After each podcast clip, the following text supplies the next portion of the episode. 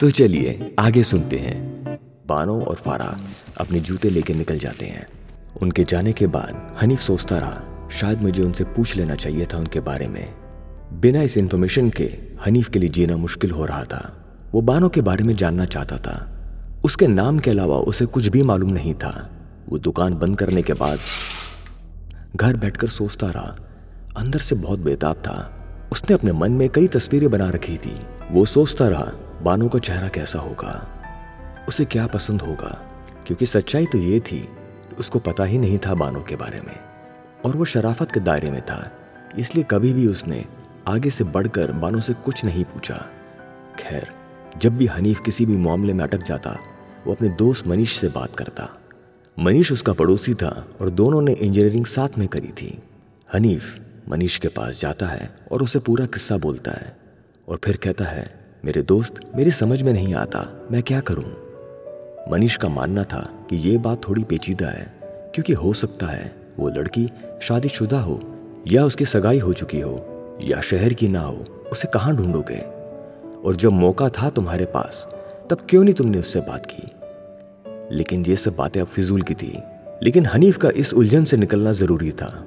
तो अब शुरू होता है हनीफ का बानों को लखनऊ में ढूंढना, और वो भी मनीष के स्कूटर पर।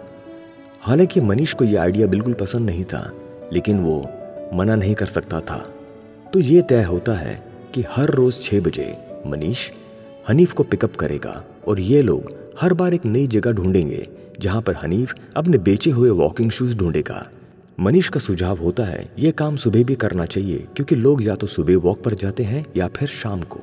तो रोज सुबह ये दोनों किसी भी बड़े पब्लिक पार्क के अंदर उन जूतों की तलाश करते हैं जिन्हें हनीफ ने बेचा होता है, और वही जूतों की तलाश शाम को पब्लिक पार्क और मार्केट प्लेस में शुरू हो जाती है।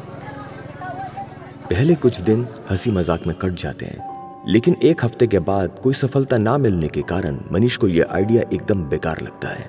उसके हनीफ को ताने मारने की फ्रिक्वेंसी बढ़ने लग जाती है तो फिर प्लान चेंज किया जाता है। हनीफ और मनीष बाज़ार में जहाँ पर औरतों का सामान ज़्यादा मिलता है, वहाँ पर ढूंढना शुरू करते हैं। और इधर भी ज़्यादा सफलता नहीं मिलती। ऊपर से मनीष को डर होता है कि ऐसे ही हम लोग बाजारों में भटकते रहे तो कहीं ना कहीं हम ज़रूर पिट जाएँगे। लेकिन इन सब चीज़ों से हनीफ बेखबर और अनजान रहता है। उसे तो बस बानों को ढूंढना था। और कुछ हफ्तों के बाद हनीफ और मनीष किसी लोफर से कम नहीं लग रहे थे। अब तक उन्होंने लखनऊ के सारे पब्लिक पार्क छान मारे थे। कभी कभी उनको लगता था, इस काम का कोई सर पैर नहीं है। लेकिन हनीफ की शिद्दत देखकर मनीष अपने आप को चुप कर लेता। अब बात यहाँ तक आ गई थी कि मनीष के स्कूटर में हनीफ ही पेट्रोल डलवाता था।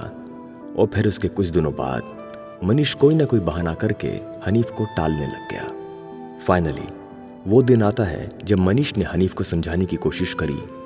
मनीष का मानना था, ये सब हम लोग हँसी मज़ाक में तो कर रहे हैं, लेकिन किसी को ऐसे ढूंढना आसान नहीं, और वो भी सिर्फ़ जूते के आधार पर। उसका कहना था, ऑफ़िस में काम बढ़ गया है तो कुछ दिनों के लिए हम लोग ये सब काम बंद कर देते हैं और काम पे ध्यान देते हैं और फिर कोई नया तरीका निकालते हैं। हनीफ समझ जाता है मनीष का इशारा किस तरफ़ है और वो बोलता है, ठीक है। फिर उस दिन वो दोनों डिसाइड करते हैं कि आज शाम हम लोग मानव को ढूँढने नहीं निकलेंगे। सिर्फ़ एक प्ले देखने जाएँगे जो पास के ही कॉलेज में हो रहा था। शायद मन बहल जाए। इस कहानी में आगे क्या हुआ, जाने के लिए सुनते रहें। बानों के पैर।